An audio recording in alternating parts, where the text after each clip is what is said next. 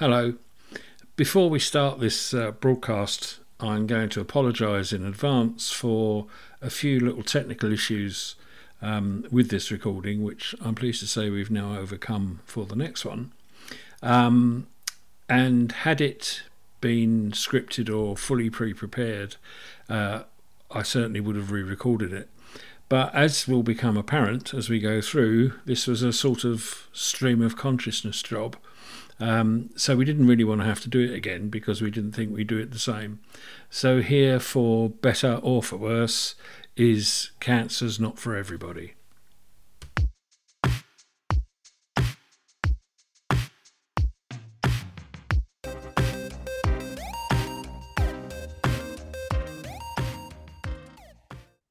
Hello, and welcome to this week's podcast where the artificial hipsters will cross the bridge. My name is Kieran Casey.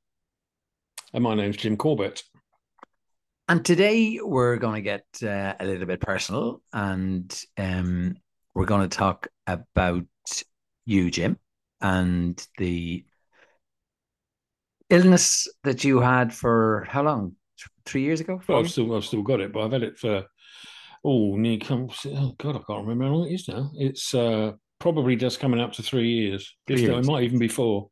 Okay, so we're going to explore this um, a little bit on the basis that I don't know everything about it, but I suppose you know, fair to say, I I was sixty last September. You'll be seventeen. I'm seventeen next September. Next September. So, you know, chances are, if we all live long enough, we're going to encounter uh, some kind of an illness, and uh, hopefully, the discussion today um, might help us in terms of how we might approach it. Because I'm very curious about how you approach the gym. But let's maybe go back to, you know, when when was it that you first? I retired slightly early from the hospital, not for because of this, but right. um, because I just always wanted to retire early. My dad wanted to retire early. Uh, he set uh, 60 as his target, and he actually just about did it, but only because he had to have a triple bypass. And he decided that was the end of work for him, and I don't blame him. Um, I set a target which was 35, and uh, I fairly obviously missed that. Um, so anyway, so in the end, 35 turned into 64 and a half. Right.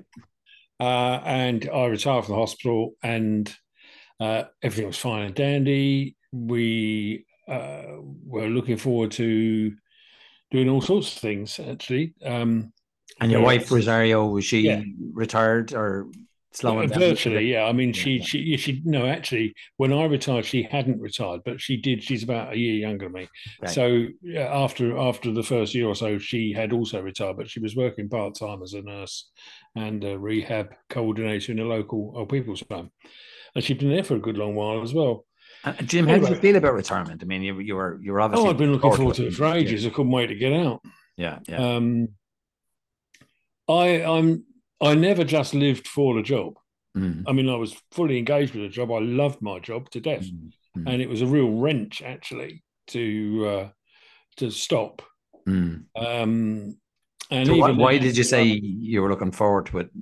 It was there just other things you wanted to, to do? There's other things I wanted to do. There was I knew there was other things I could give more time to that I was already doing, mm-hmm. And I think it was also I was getting very jaded. You know, after 40 years of hearing the same questions and giving yeah. the same answers, um, I wasn't. I knew in my heart and soul I wasn't doing as well as I should have done mm. for the last year or so that I was uh, working. It was um, nothing terrible. I mean, you know, nobody would have dared to say such a thing to me mm. Mm. in the hospital, but I knew that's what was happening. Right. And um, was just slowing down, I suppose. No, but you're still, when you retire, you're excited, you're looking forward. Yeah, absolutely. And one of the things that I did want to do was I wanted to get fit again after 40 years behind a desk. Mm. You know, I, as you know, I am six foot three bru- bruiser, bruiser sometimes, but bruiser. Yeah. Um, uh, you know, that was that was bruiser, not bruiser. Eh? You said bruiser, not boozer. Uh, well, I said both actually. Okay. Yeah, bruiser. You know, ex-soldier, ex-rugby player. I wasn't a soldier for very long. Football player. You and I played on the same team at one time. Did. Um, that was almost my last game, I think. But anyway, I was marking Um, it. and I got a few injuries, so that stopped me being very active. Right.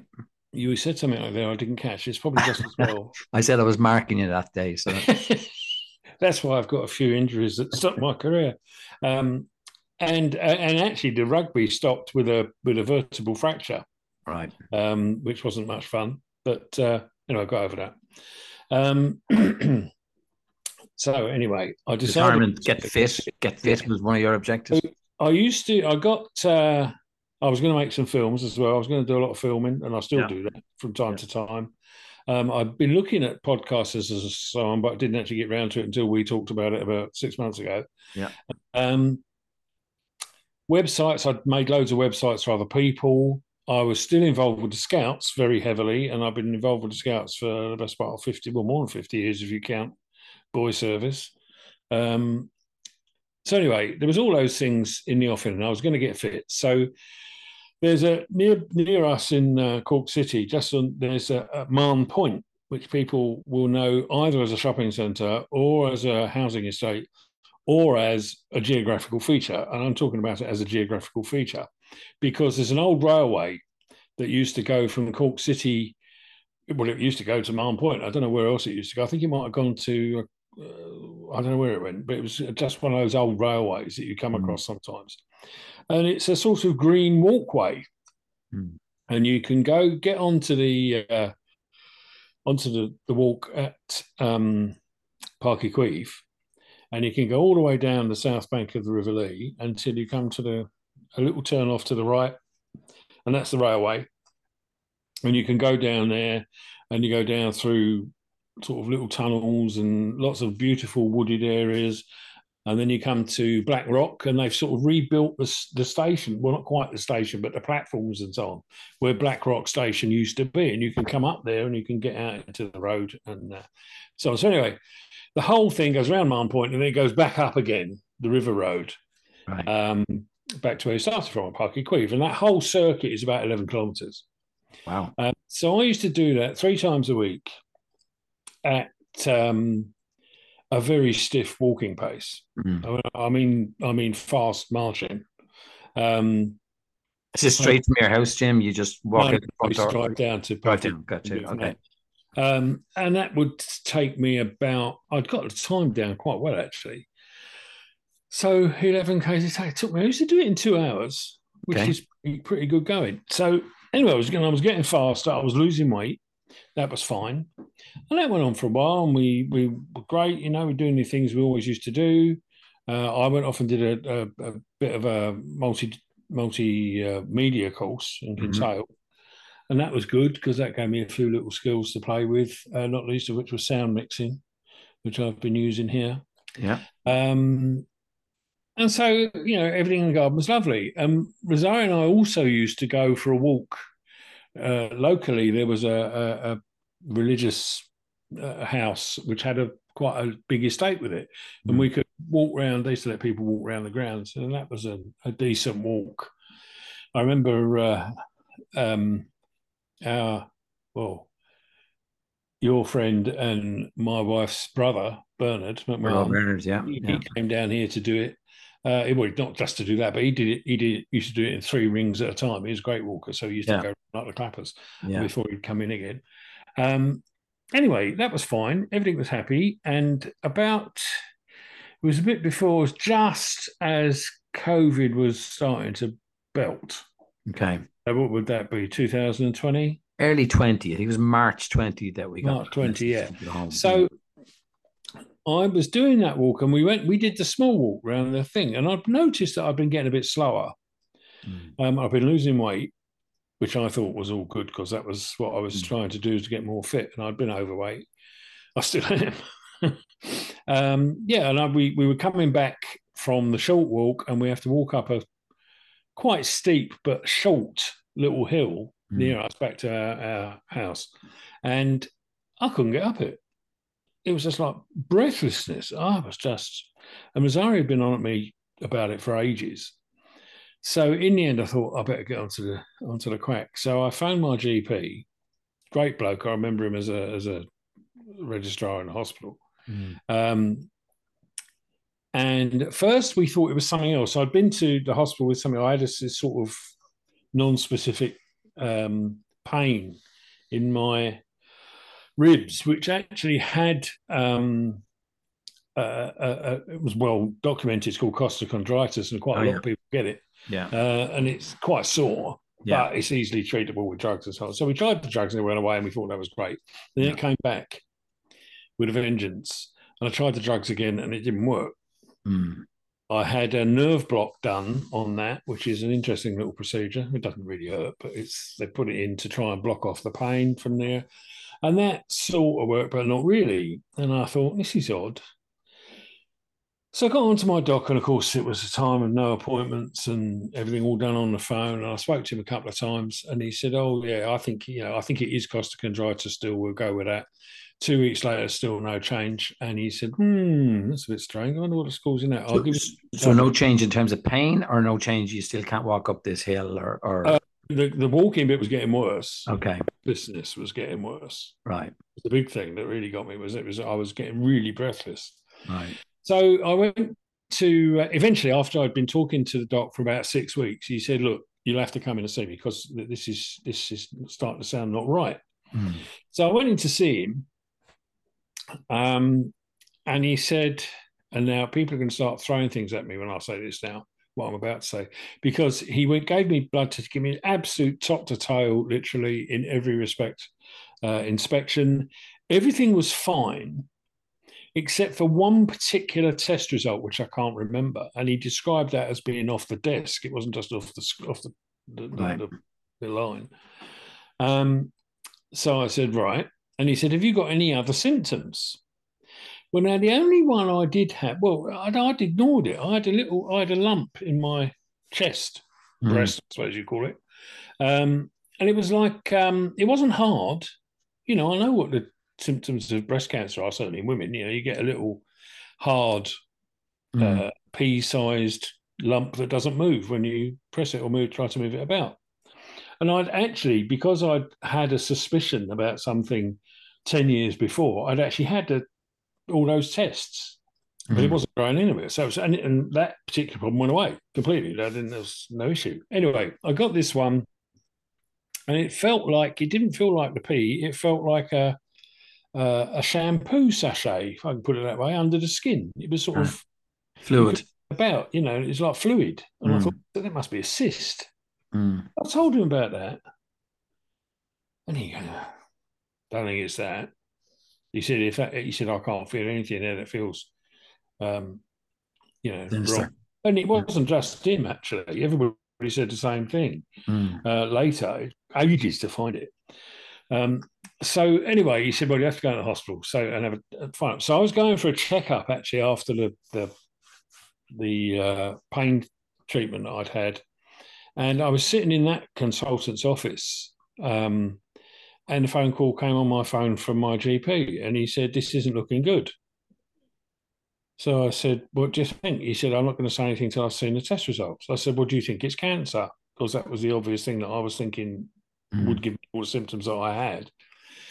And he said, "Well, it could be, but that means yes in doctor speak."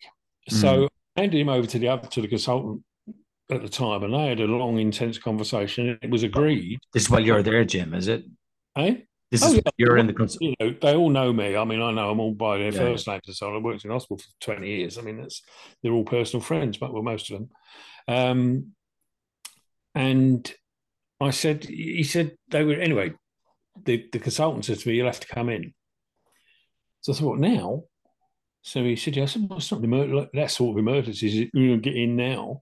Mm. And he said, uh, "Well, no, but we need to get this sorted out quick, and you need to. Uh, we've got to work you up, as they call it, which is basically shorthand for giving you every test they can think of. Okay. Um, until they find out what the problem is. So I thought, okay. So I said, well, look, there's no point in doing this. It's a Friday. I said, I'll come in on Monday morning, and that'll give you time to find a bed anyway. So yeah, okay, that was agreed. That was fine. I said, look, I'm not going to sit in hospital over the weekend with nobody doing anything because I'll only catch something else if it's mm. not COVID.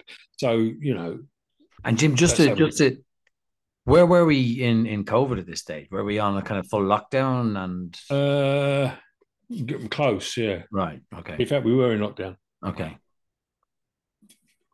Um, and the hospital was um, certainly at a stage where it had substantially reduced admissions, but of course that wasn't pure emergency admissions. And thank God in Ireland and certainly in Cork, it wasn't cancer admissions. Right. They were curtailed a bit, but they never stopped. Yeah. Um, so that was that was definitely a lifesaver for me, Yeah. as it yeah, turns out. yeah. Um, so anyway, Monday morning, I'm starting to feel a bit ropey by now. I can't walk very far. I'm breathing like an old 80 year old, 40 a day man. Yeah. Now, you know, I've not been a saint all my life. I used to smoke 40 a day myself at one time. Mm. But I managed to stop about, uh, I don't know, 12 years ago. Well, I can't even remember how long it was. It was a long time. Yeah.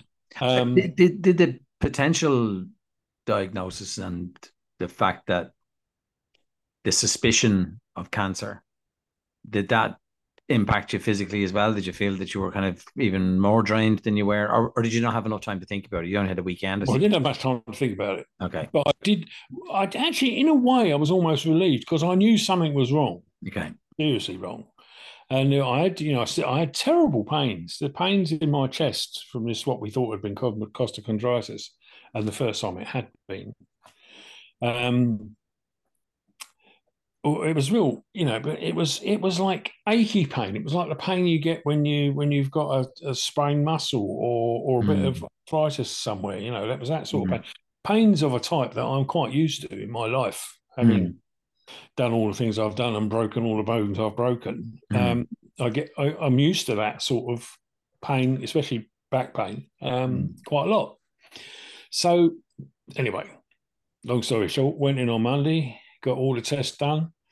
And they had now one thing I will do, which I don't normally do, is I'll give a shout out for some people in this because there are some key players who Yeah. got their bit right. One was my GP, who definitely um, got it absolutely right. But I was admitted under one of the um, physicians, uh, Dr. Gemma Brown, who was magnificent. I've known her for years. I knew her husband and so on. Um, and he worked in the hospital at one time. Um, and she was great and, you know, very caring, very good at explaining everything. Um, she was a, she's a, not a, a cancer oncologist, she's a general physician with, a, with an interest in um, uh, kidneys, as I recall. Okay. Um, so she had me, and the, basically the, the way the hospitals, all hospitals do this, you come in under one general physician or maybe a surgeon, depending on what your problem is, um, to find out what's wrong with you. And when they find out what's wrong with you, the system starts to get into specialization, and we say, well, okay, this is a bit of that, so we'll try you with this this specialty or that specialty. So and they just work it down until they work out what they think, what Mm. type of thing they think it is, and then you get referred to a specialist. Mm. So I'd been in there for a week, and it, by now it was pretty obvious it was cancer. That was the only thing that would give all these strange test results that I was that I was getting. Mm. Um, they thought at one time it was leukemia, and it wasn't. I was very relieved that it wasn't because at my age, leukemia is not funny. Okay. Um, and then they thought it was uh, the one the Queen died from. I don't know what it was, but I can't remember the name of it now. But it's, it's a more generalised thing. And a lot of them said to me, "Oh well, that one's not so bad. You know, there's a lot of people walking about with that. You'll, you'll, that will, we can do something about that." So The don't about- uh. Oh, No, called? It's uh, don't worry. Don't worry. I've got it anyway, but Yeah. it was, exactly. You didn't have it. well, that's that's not so bad. But all the time I'm thinking, Jesus Christ, because they were all non-plus. I couldn't make out what it was.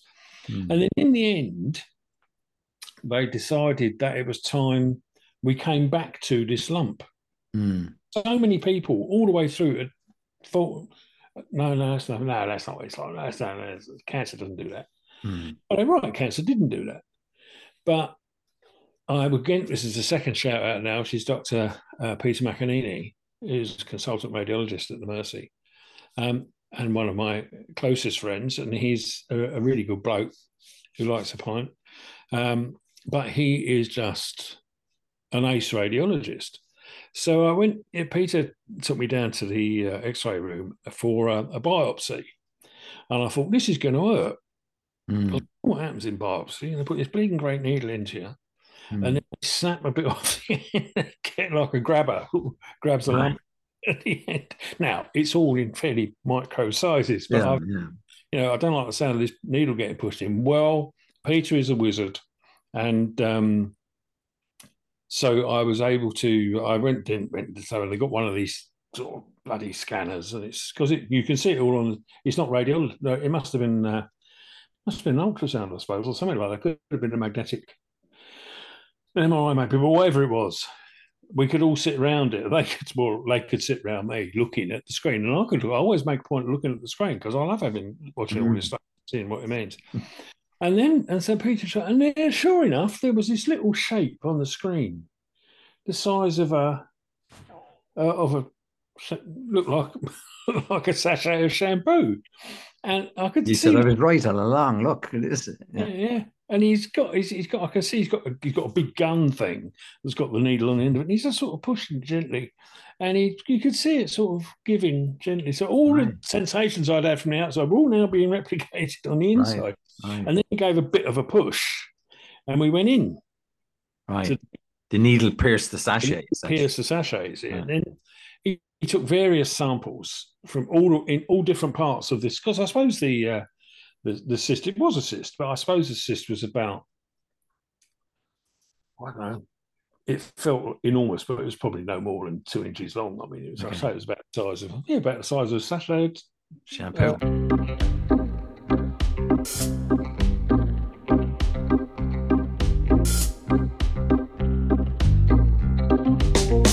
Jim, just to pause you there then. So yeah. up until that point, having five days of tests, everyone knows there's something wrong. Yeah. The, the working assumption that it's cancer. Yeah. Is the search then to find out where the source of the cancer is, and that's well, why yes, to, well, to find out what type of cancer it is. Okay. okay. And what where the source is. Okay. That's certainly true. Okay. They went to a big conference because they had the for cancer cases. They had these huge multidisciplinary conferences where people, consultants from all different hospitals and different specialties, all turn up to see if they can help find a diagnosis. Mm. And just said, you know, he said, I think, and they were talking about some of the past results. And he said, I think I've seen that before. And I said, what's that? What is it then? He says, breast cancer. It's male pattern breast cancer. And it's lodged itself right down in the corner of the cyst. Right. But then came the good bit. And the good bit was that it had started to spread and it had spread into my blood. Why is that the good bit? Well, I was being tongue in cheek. All right. it wasn't a good bit at all. And it had spread around. And so it was starting to gather at major points um, where the blood is produced, which are the, are the sort of large bones of the body from most. So it's sort of your pelvic bones and your hips and places like that, and shoulders. It can right. gather there. And actually, in certain sorts of scan, if you see if you see a little takeover scan, you've got little bright bits when you have the radioactive stuff you, you drink. Right. So that was good and bad news. Uh, so um, Gemma came into me and she said, "This this is what this is." She said, "We're going to the oncology uh, multidisciplinary team in a couple of days, so we'll they'll all look at it and see what they think can be done." So I said, okay. And she said, but I'm going to start you off on a particular drug now, mm. which can't do any harm. He said, she said, and it may well be a good thing to start it early. Well, she did, and it was. Mm. So, but it, when I say early, I mean, sort of a couple of weeks later, I realized it was yeah. better. So where are we time wise now? So after that five. Now we're about a week, at day 10, I suppose, in okay. the hospital. Okay. You're still in hospital? Yeah. I'm okay. in hospital all the time. Okay and I was feeling pretty ropey. I right. mean, I, I, was not in a good place, and uh, it was oh, it's the breathlessness really, mm. and and the pain. But the pain, you know, a few painkillers, blah blah blah, was uh, controllable, not a problem. Mm. So, um, but every now and again, it goes getting me now. Actually, just under my shoulder blades, but it'll go away in a minute. Mm. Um, How does the breathless? Where does the breathlessness come from? Ah, good question. Mm. Um, basically it's the body's response to fighting off the trying to fight the cancer is very strong. Okay. And so it uses up a lot of your resources. And it's like going for a marathon. Right. You're out of breath because your, your body's actually going like the clappers. Right. As, as I understand it, no doubt a consultant would tell me I was talking rubbish, but right. that's what it, that's what I understood it to mean. Okay. Okay. So uh, that was that. And then I went to, of course, there's no visiting because we're in COVID. Yeah. Even though I was a former big shot in hospital, um, no visiting, no visiting, you know. So, and I was happy enough. That's, you know, Yeah. if that's, What was your state of mind then, Jim, at that stage? Can you remember? well, I knew that this could not end well or might not end well. Hmm. Um, and that, uh, you know, maybe the game was up. Hmm. But I've always been pretty fatalistic about these sort of things. I don't know if that was something I got from the army or from my dad or from where I don't know, but um, you know, I thought, well, I'll grit my fucking teeth, and it'll just have to be as it is, Mm. and I'll uh, I'll get through it, or I won't get through it. But either way, you know, You accept. I'd say you accept reality very quickly, don't you? You- you- you- Um, well, I did in Yeah. this case. I, I, I think some people, and, and that's not because I'm particularly good. That's just me. I just that's my makeup. I mean, it's not because I'm Hmm. be brave or anything like that.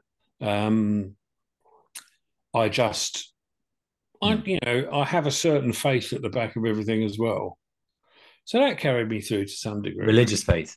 yeah. Yeah. So, um, anyway, Gemma came in to me on about, I think it was about the Wednesday.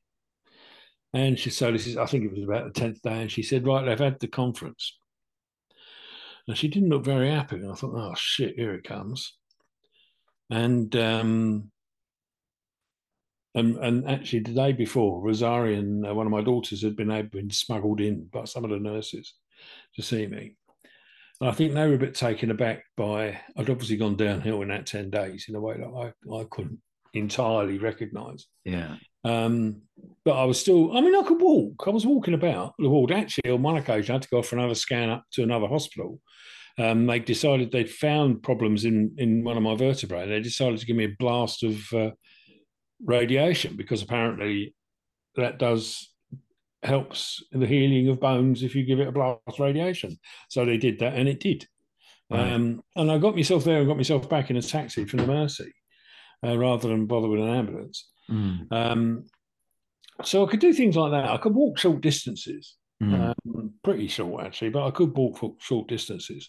but but um, Rosario and was it was it Aoife, your daughter? Yeah, went in? yeah. They would have haven't not seen you in the flesh, I suppose. No, they hadn't 10 seen me for ten days. You see that. Yeah, yeah, yeah. They so I could tell by their faces that they were quite shocked. yeah.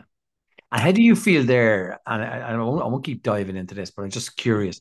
Do you feel that okay? I can. I, I'm dealing with this. I can deal with this because I, I, from all the years I know you, I- as I said, I think you are someone that, if if it is what it is, then you kind of accept it. You seem to accept it quicker than others. Well, I Um, accepted it, but I didn't give in to it. No, no, I get that. I get that. But, you know, you would have justifiable cause for anger, you know, I've just retired and this has happened. You don't tend to do that, those kind of, I wasn't angry. I was a bit disappointed, but I wasn't angry. right. But then the impact that it's having on on on your wife and daughter and what you've witnessed that day, does that hit you a little bit as well? Does that hurt a bit? it did then, Mm, mm. um, and I'm, I'm sure it would now. yeah, We've we've reached a different level of equilibrium now. yeah, yeah, yeah. But is it an extra burden on everything else? Well, of course, it bearing is. the- yeah, yeah, yeah, yeah, yeah, and actually mainly for them, not for me. Yeah, yeah, yeah, That's, I just have to get on with things because I don't have a choice, but Yeah. they do have choices. yeah, yeah. Um, anyway, So Jim telling me what Yeah. had happened in the in the conference, and she said that a, a number of the doctors were sort of not sure what could be done. And now I come to the major shout out, which is Professor Seamus O'Reilly, who's one of the undoubtedly one of the best, but also one of the best known oncologists in Ireland. Absolutely brilliant clinician. Um, anybody who has Seamus O'Reilly as their consultant has got all the chances that they're going to be able to get. Yeah. Um, now, you know, he's not he's not a miracle worker. He won't wave a magic wand over something that's impossible to cure. Yeah. But he, he's as close as you get without uh, in, in in current circumstances. Mm. And he's a leading light in loads of uh, research and stuff like that. Anyway, I was referred to Seamus, who I knew again. Of course, I knew who he was. I knew him uh, because he worked at the Mercy for a bit. where he does most of his practice at CUH. Um, in fact, he works at the Mercy all the time, but I mean, he's he's he's the major part of his practice is at CUH, mm. um, which is the cancer centre for Munster. So um, I, they said, right. I, so I'd I'd said, look, okay, we know what it is now. It's breast cancer, male pattern breast cancer. It's not very common, but okay, that's what it is. Mm-hmm. And now I've got to do my best to fight through it with all these drugs they're going to give me. Uh, or I didn't know if it was going to be um, uh, proper chemo, you know, five times a week for three weeks or whatever it mm. is. Uh, and was surgery ever discussed? I asked about that. I asked Seamus that first time I saw him. Was there a surgical option? He said no, not for this because it's so mm. disparate. Okay. So I thought, okay, fair enough. Now, the other good thing that came out of it was that the rest of my organs were in spanking condition. Okay. Um, living. Nothing wrong. I mean, mm. and there was at one point there was a query, query, did I have a spot on one of my lungs? But I didn't. Mm. In fact, when they repeated the test and we did something else, it wasn't. It was just I think I'd had a, a, a cold or something a few weeks before and it left a little lesion, but that went. So um, anyway, that was all right. So I'm discharged, and I said, "Well, look, I'm going to go away with my wife for a couple of days. We're going up to Mayo to mm. uh, relatives of hers up there uh, for a couple of days just to get me head straight again, and I'll go and see Seamus as soon as I get back." I said, "We won't be going for long, maybe a week." Well, we went for five days in the end, right. and we had a great time. It was lovely, you know. It was all, and I did get me head straight as far as you can, um, but I was very limited in what I could do. Mm. Um, Anyway, went to see Seamus. I went on my own. Didn't want anybody else to come with me. And I still see him on my own. Right. And it's not because I keep any secrets from anybody, but I want to be the first one who knows. Right. So um, it's funny because he knew him. I said, "Oh, hello, Seamus." He said, "Hi, Jim. How are you?" You know, he's all. And he sat down. He said, "How are you?" Mm. and I said, "Well, I think you should know that better than me." and he looked at me and he held his hands up and he put them together and he said, this is cancer. So I thought, well, I know, at least I know now for sure, for certain. But of course, I'm sure he does that to stop people thinking, oh, maybe it's not, maybe it's something. It's like, this is cancer. Get on with yeah. it. This is how, this is where it is, which is fine by me. And that's uh, what he did. So was there a doubt up till then? Well, people are funny people you know funny things that they, people can hold out false hopes for ages mm. i mean mm. I, won't, I won't mention any names but someone that i i knew uh, tried to convince me that it was all to do with the sugar problem and that if i stopped taking sugar i didn't need any drugs so right. i didn't see her again right uh, no it's not quite right that's not quite how much it was, and it wasn't her who was doing it. So she was recounting somebody else's experience to me. Right. Um, but I didn't believe it because I never go with snake oil solutions yeah, yeah, yeah, because they never work. Yeah. And basically, the message is keep taking the tablets. Um, mm. And I don't care who says it doesn't help you, it bloody well does. So the fact that I'm talking to you now is proof that it does. Yeah, so yeah, got yeah. the um, Kieran, uh, Kieran, Seamus said, yeah, it's definitely male pattern breast cancer.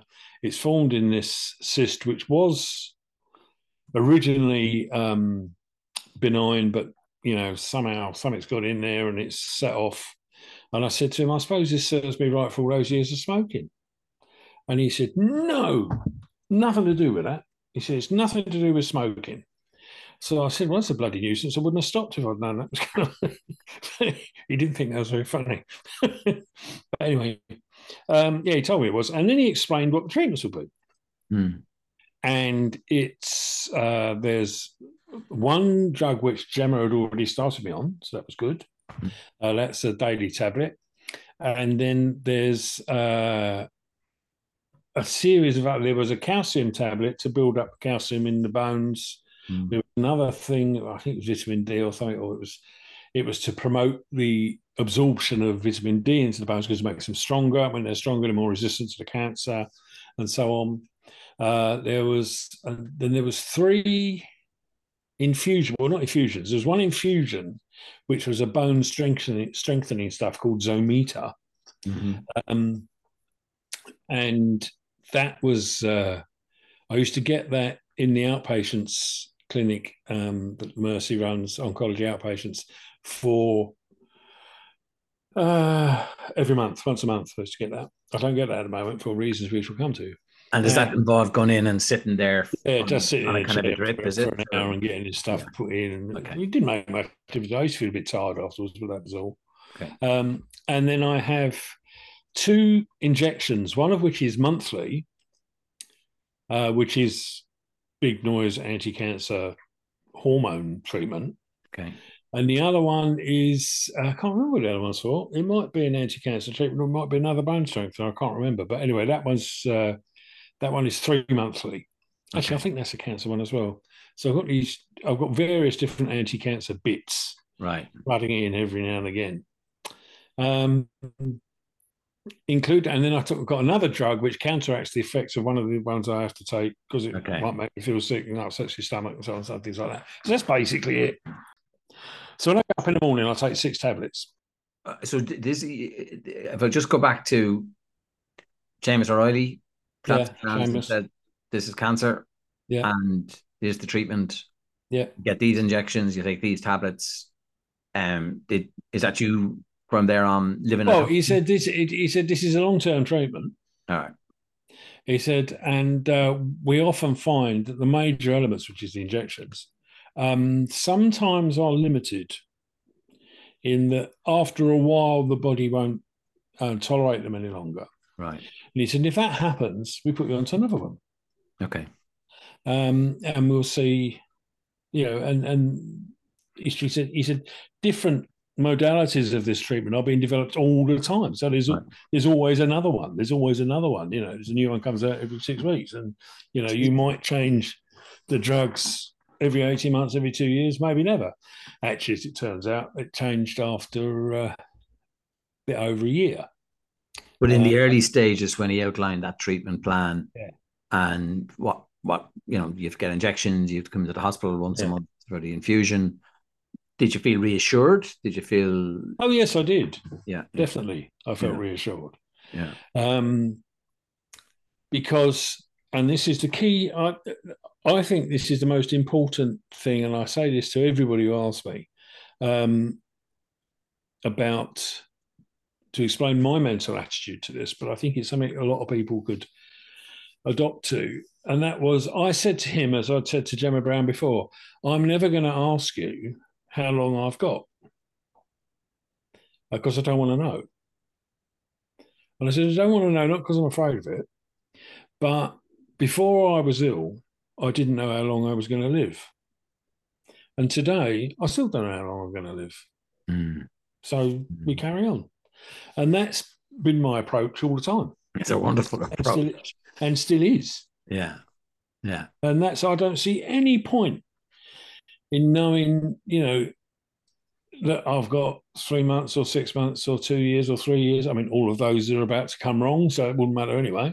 Um, I know enough about doctors to know that they never give long term prognostications anyway, except after a certain number of years, they might decide that you've been cured. Mm. I haven't got there either yet.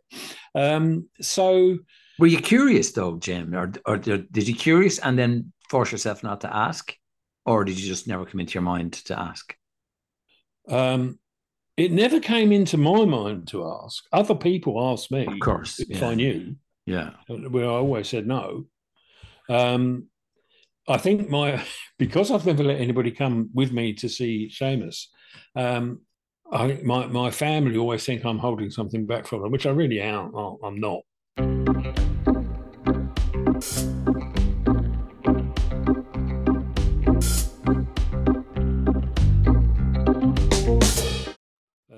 I'm saying on this uh, yeah, on, on this podcast, they'll recognise as being what I've said to them over the years. yeah. Um, so that's where we are. Uh, and that's basically it. Now, I have had a couple of, um, you know, and, uh, result of that was I came out of hospital, uh, started taking the tablets, and after a while, things settled down a bit. And Mm. the, the breathlessness has never gone away, but it's got better. Mm. It's definitely got better. Um, And why is the breathlessness? If is it because the body's continuing this battle with the cancer? it's partly that, but it's also now the drugs themselves. Okay, The drugs themselves put a big load on your metabolism. okay, So that can cause it as well. Now I can sit here with you, and my uh, pulse rate and my breath rate, breathing rate will be absolutely normal. My blood pressure has been fine throughout. Right. Um, to which I think the other person I've talked about, which is Professor uh, Carl Vaughan at the Mercy, who's a cardiologist, who's been he's been treating me off and on.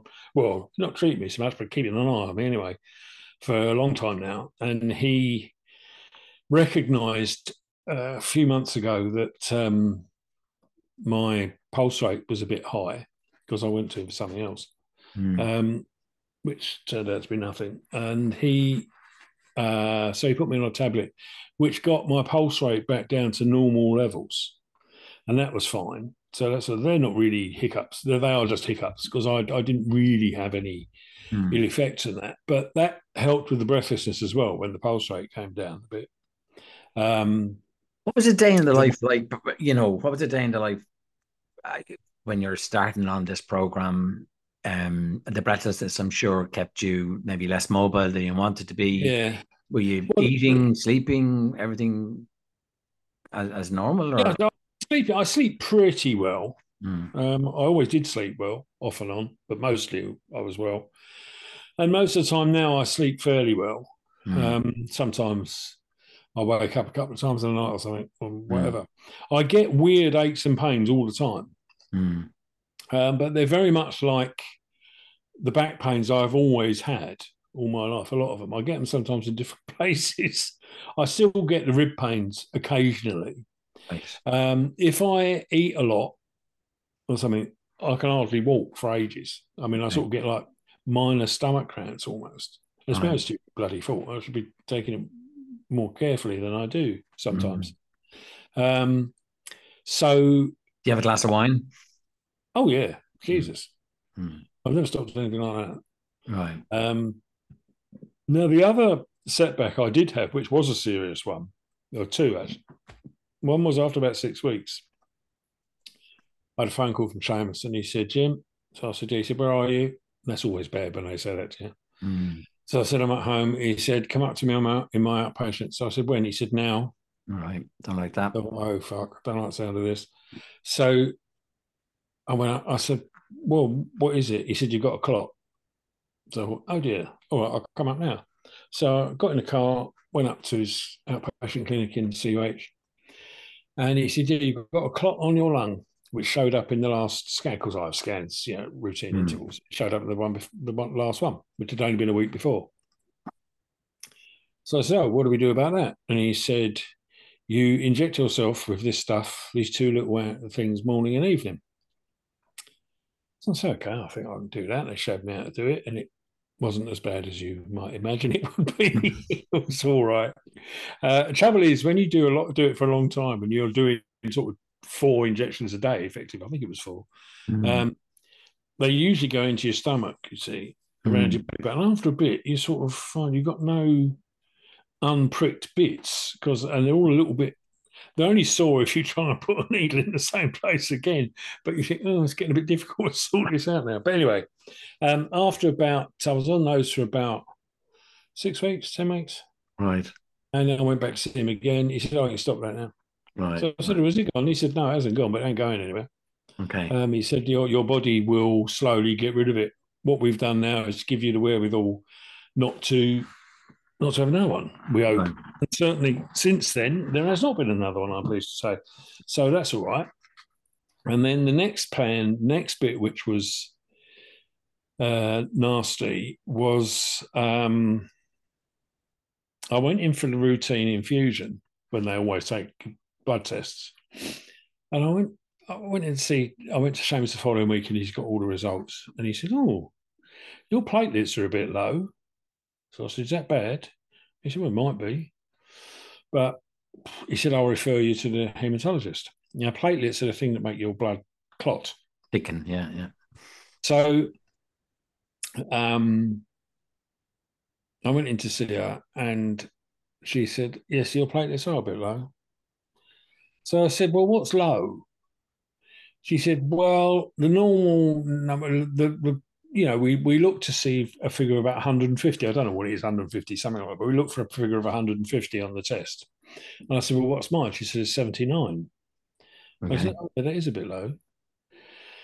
What do I do about that? She said, well, at the moment, nothing, because in itself, that's not dangerous. You'll you'll still get by with 79. You'll be all right. So uh, we'll just hope it stops there, and that's it. It is a known side effect of some of these. So, so the fear would be if you got a cut or something that you'd have yeah. accepted the bleeding. Yeah. Okay. At 79, that's not a serious issue. It will it will stop bleeding if you hold it tight. Hmm. It'll, it'll go off. Um, but she said, I'm going to get you to have weekly tests now and we'll see. So I had weekly tests, and it slowly dropped. Well, it wasn't slow; it was quite quick actually. It went down to twenty nine. Okay. And she said, "Right, I think I've got to do something about this now." So there's this stuff. I can't. I'm going to struggle to remember the bloody name. It's hemoglobulin, hemoglobulin, hema something. But they give you this uh, globul, globulin, hemoglobulin. I think that's what it is, and it, it's spun off from blood donations, uh, and it's it's in little bottles that are only about oh tiny bottles, um, about uh, four inches high. They're not like syringes, syringe bottles. They're a bit bigger than that. Mm. Um, like a shampoo, it, it, like the, the shampoo that you get in. Let's keep the shampoo analogy running through. You know, the little bottles of shampoo you get in hotels, like something like that. Um, no, it's, it's, it's slightly bigger than a, right. than a, a whiskey miniature. Let's put it that way. Okay, okay. Um, so anyway, she said, You've got to have these. I said, Oh, how often do I have to have that? She said, Well, you're going to come in overnight. So I said, Come in? What do you mean, inpatient? She said, Yeah. And it turns out, because it's very thick, this stuff, hmm. it takes, well, comparatively, and it takes ages to get in through the drip. Right. Um, so, and I had to have 10 bottles. Right. So they basically put one on for an hour and then you have to leave it for a bit, and then they put another one. On. Anyway, they give you six, and then they have a bit of a rest, and then they give you another four or something, and then however long it takes, it takes ages. So it's an overnight job basically. Right. And I just about got out before we went into the third day. It depends entirely how quickly your body can actually take the stuff in. Okay. So mine took it in fairly quickly. So um, that was all right. And then I went back to uh, Seamus and he said, Oh, it was good. It's gone up. I thought, What's it gone up to? He said, 49. Wow. But it's still a bit bloody low. Mm. He said, Yeah, we'll see what happens. And actually, apparently, I now know from what people have said to me, the process of recovery here is very common that that happens with people who have got cancer and they're having certain things. Especially, it was it was the um, the inject one of the injections I was getting, mm. the monthly one was the problem. So um, he, stopped me on that straight away as soon as this problem arose. So I had this um, treatment. They waited and waited and waited for a bit. And after about three months, it was up to 70, I think. And then he put me back on a new cancer. Uh, maybe more than three months, I can't remember. Put me on a new cancer drug, and that seemed to work. And I stood that very well, no problem with it. Uh, and now my platelets are back up in uh, in but it should be virtually in the normal range again. Right. So um, that's fine. Right. But these are the, the, little hiccups that you face along the way. Now, in terms of where I'm now, after mm. as I say, it's, it's, it's over three years now. Mm. Um, I I'm not, I think, nothing like as mobile as I was. And part of the difficulty I've got at the moment is working out what is the normal process of aging. Now, okay, I'm 70 next month that's not that old these days. Mm. Um, my was chasing my boys up the road um, at 70. Admittedly, he just had a triple heart bypass, so he could. He wouldn't have been able to do it before that. Mm. But um, so I, I've got. Uh, I, I can't. I can walk on the flat fairly well, and if I haven't had anything or much to eat, I can I can walk further. And if I can stop for five minutes every now and again, I'm fine. I can get up and start again. Um, I have to keep taking the painkiller, and I must say I try not to take them as much as I can. But I'm on, I don't. I, you're silly being like that. I know it is, but was that always always your attitude to painkillers? Generally, yeah. Um, I, I always take the first, this first two because I can take eight paracetamols a day. I don't. I only take paracetamol. Right. Um, so I could take eight in a day. Um, there was a time because I was uh, I was given uh, prescribed um, ibuprofen as well, yeah. And early on, I was taking both right. in full doses. uh, and I was getting a lot of back pains, shoulder pains, uh, pains across my chest, just rib at the ribs. It Yeah. was the rib junctions really were causing a problem. You felt you needed that level of painkiller. I did then. Yeah. And then so I didn't want to keep taking the ibuprofen though, because they they are like um, you know they're like a, they're, they're not a steroid, but they're like a steroid. They have that sort of they call them NSAIDs. Were you on opioids at all at ever any stage? No, No. never know. Right. Um, touch good so far. Have you have you an input into that? Is that a discussion with the with the Well, yeah, because I said, well, up to a point. I mean, I I'd say to Seamus because when he started me off on painkillers, he only gave me paracetamol, and he said, "Tell me if it gets too bad." And after it, I thought, I think I ought to have something else in between. He said, Mm. because it was getting difficult. My ribs it was getting really difficult to turn over in bed if if I was in bed, and so on. So, um, so he started me off on on the, the ibuprofen, and then he said, uh, "Oh." Um, he said, if you feel you don't need them, just stop taking them. Mm. So I said, fine. So I tried to stop, but I slowly came off of them. And actually, after about three or four months, I found that I could do, I'd, I'd only have one every now and again. And now I don't have them at all. Um, I don't know, I still I just have paracetamol. And I haven't had an ibuprofen for about a year now. Right. Um, so I've taken that as a good sign. Yeah. I'm not getting the uh, those. And I said to him, "What's this? What's this story? The story of my spinal pain? Because that's still the core uh, of, of of my pain. It's not the only one, but it's spinal pain." And he he's looking at all the X-rays. Everybody's looked at the X-rays. He said that's wear and tear, and that's Okay. my old rugby injury. So th- this would have happened anyway.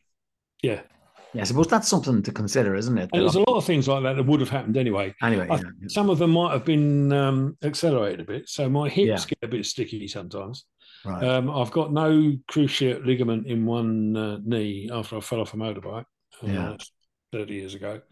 Um, and so that gets very grindy and noisy now, Mm. occasionally. Um, my um, my arms are as strong as they ever were, my upper body, but my legs are not as strong as they were. Mm. So, um, and I do, if I do any exertion, it will bring on the breathlessness fairly quickly. Now, most of the time I can just push through that, but not always. And Mm. quite often I'll have to sit down. So when I go, for example, I mean, now I'm, I'm not saying that I'm fine because I'm not fine. Mm. Um, but I can still do quite a lot of things on my own if I put my mind to it. Oh, Mm. three weeks' time, I'm going off to see Tottenham playing at home because I've got a season Yeah. ticket. You you went to see Um, Tottenham quite a lot in the last year, didn't you? Yeah, and I can go. I go Do on you, my own. do, do you think that going to Tottenham had a positive impact on your health overall, or How could it possibly be anything else?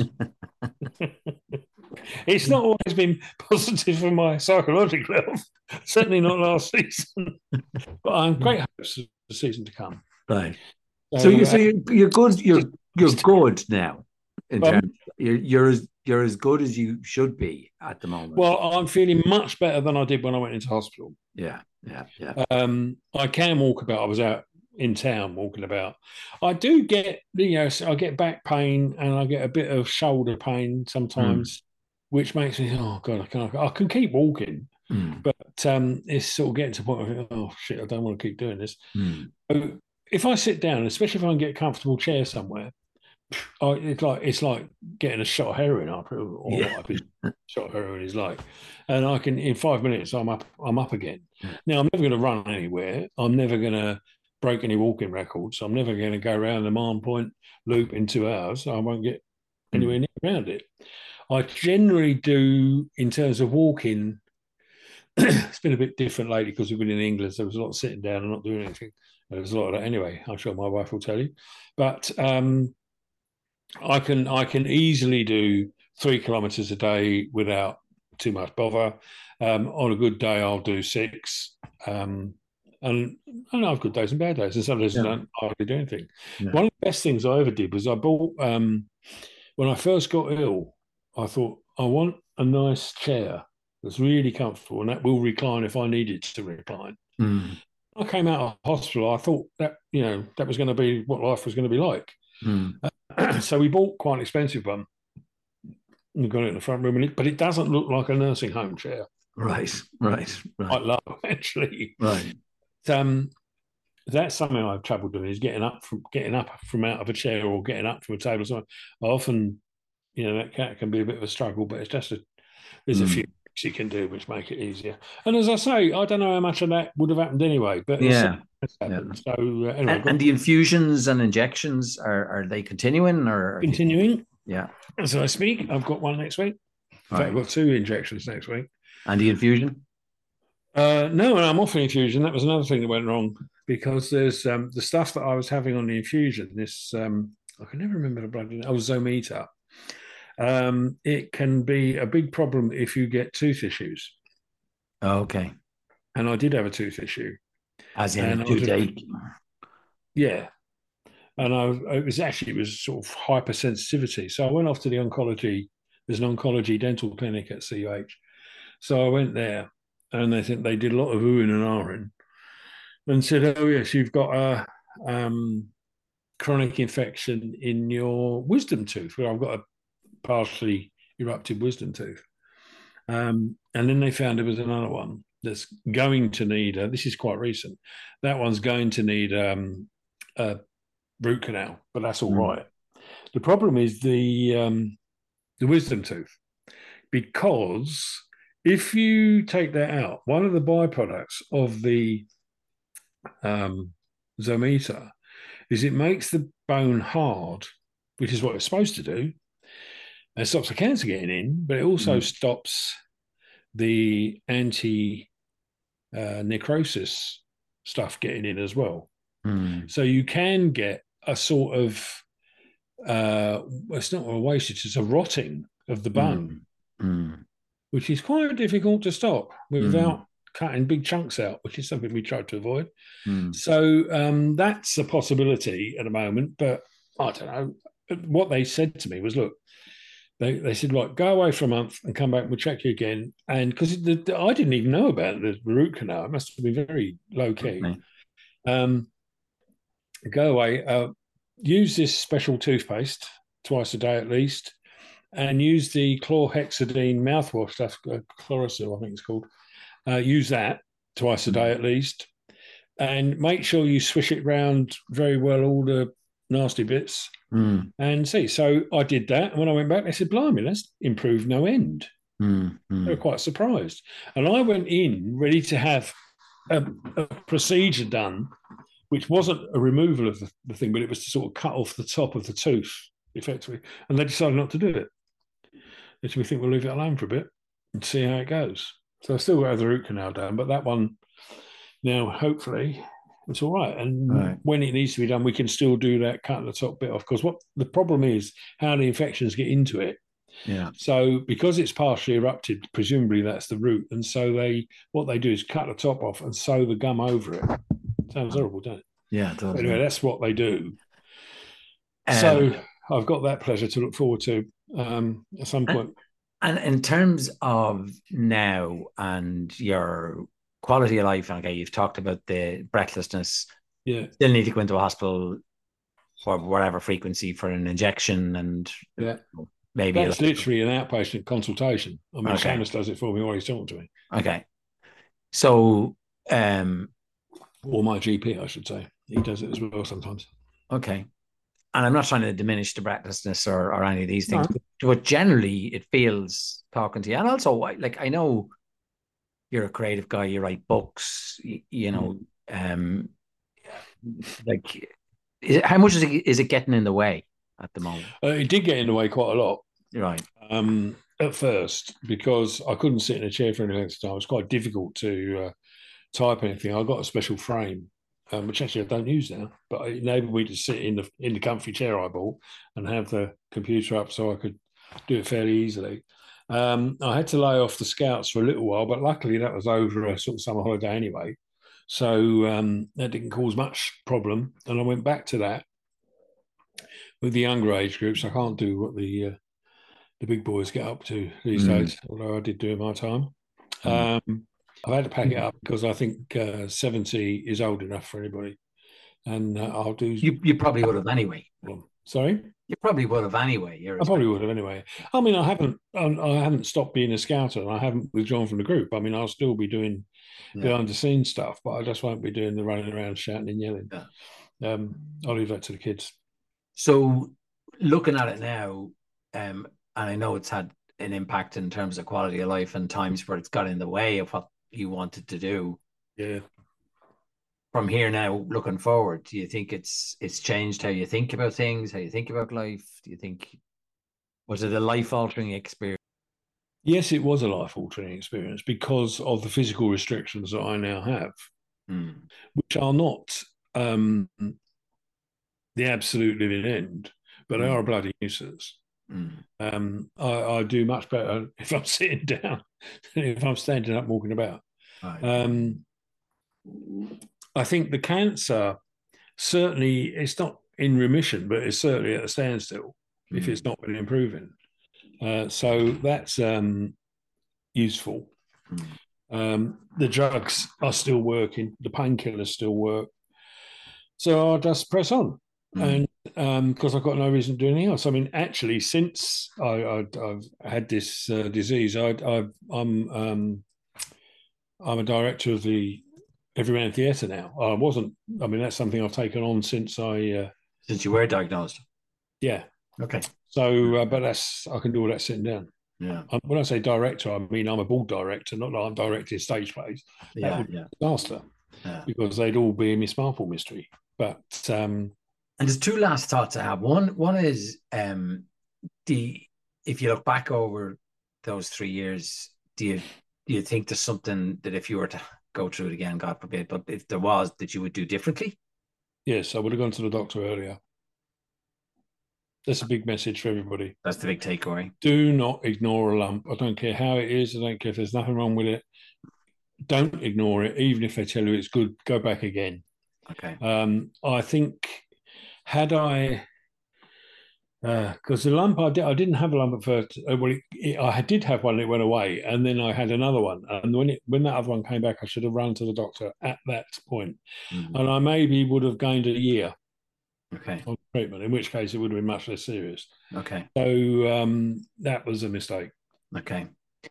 And then if after the event. sorry.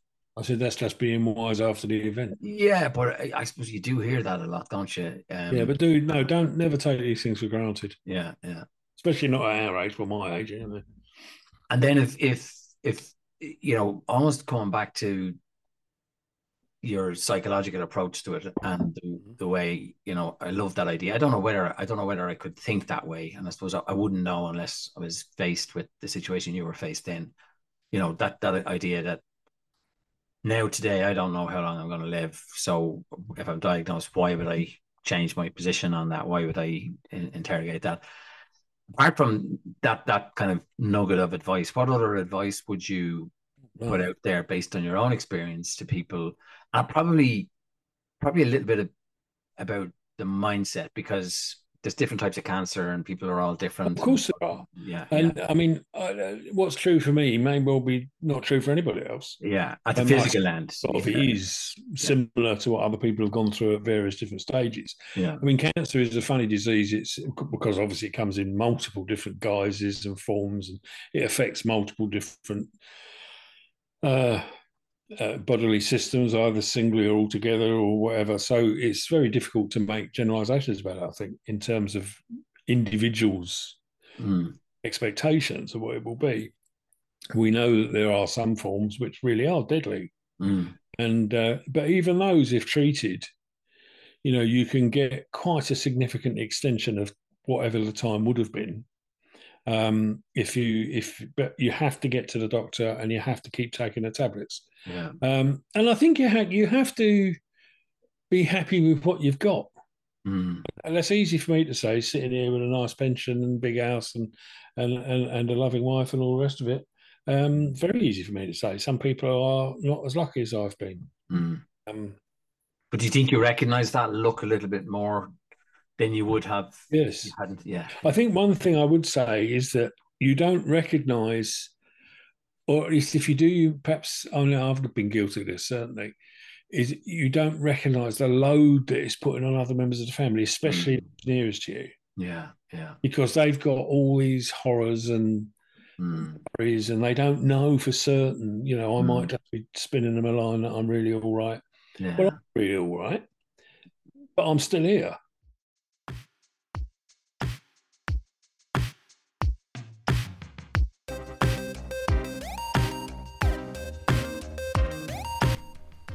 Thank you for listening to this podcast. If you'd like to keep up to date with us, then go to our main homepage on Spotify and press the notification bell or the follow button. Then, up to date, you will be kept. This podcast is a production by Artificial Hipsters.